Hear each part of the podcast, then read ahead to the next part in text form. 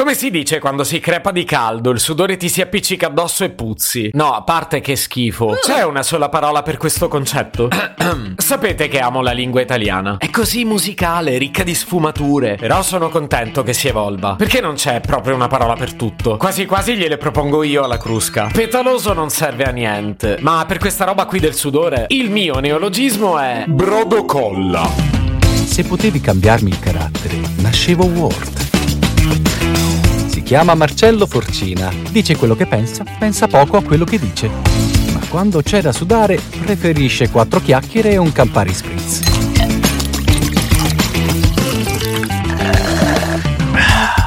Dice, fa caldo da te? Guarda, oggi si brodocolla. Cavolo se rende l'idea. Riesci quasi a percepire l'ascella provata. Non serve, no, che ve la spieghi. È una crasi tra brodo e colla. Tropessimo odore e vischiosità. Cioè, è geniale. Io sono sprecato tra voi. E quindi, siccome di queste idee di merda ne ho un bel po'... Ciao, Crusca! Oggi ho materiale per te.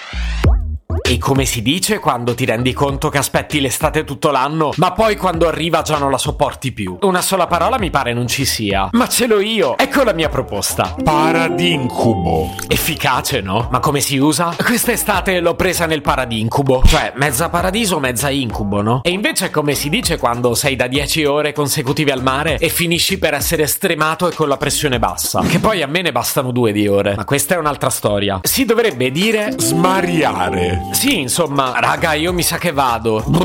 Sto iniziando a smariare. E invece come si dice quando il letto è bollente e tu inizi a girarti da una parte, dall'altra, non riesci a prendere sonno e onestamente cominci anche a far schifo. Sì, potrebbe dire... Rivoltanza. Secondo me funziona. Racconta contemporaneamente l'atto di voltarsi e rivoltarsi e definisce bene quanto sei rivoltante mentre lo fai. Piuttosto c'è una definizione per quella classica situazione in cui sei fuori con gli amici, le zanzare ti stanno divorando vivo, qualcuno ti porge una boccetta di autan e tu con snobismo rispondi No, grazie, io non le uso queste cose. Io lo faccio sempre perché sono cretino. Beh, il mio suggerimento per la crusca è Autanasia. Ah, domando scusa per il livello davvero basso di questa battuta. Però se ci pensate la dice lunga sulla fine che farete. Restando in tema funebre, parliamo di quando si diventa cianotici perché, beh, non abbiamo superato la prova costume e tratteniamo il fiato perché ci vergogniamo della panzetta.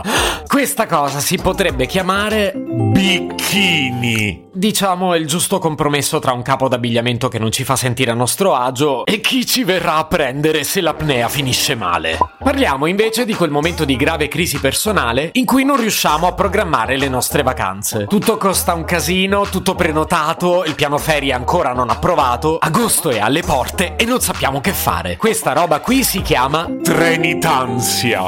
però purtroppo l'estate non è in ritardo. Ci scusiamo per il disagio. Servirebbe un neologismo anche per raccontare il caro prezzi delle vacanze. Quest'anno sono davvero ingestibili. E quindi come possiamo chiamarle?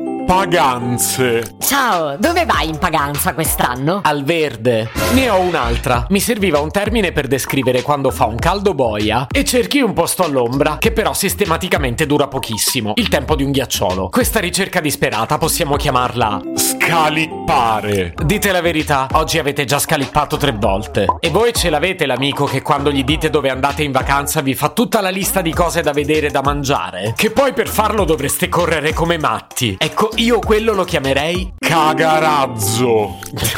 Dai che il bip non serviva. L'ultima, come si dice quando sei riposato e abbronzato e non dimostri l'età che hai? Ma che ne so io? Tanto non mi serve questa. Se potevi cambiarmi il carattere, nascevo Ward. Un podcast inutile, effervescente e tossico, come una pasticca di mentos in una bacinella di Coca Zero. Questa serie è disponibile su Spotify, Apple Podcast, Google Podcast, Spreaker e sulle radio online futuradio.it e radiopretaporte.com. Stelline, recensioni e follow sono molto graditi.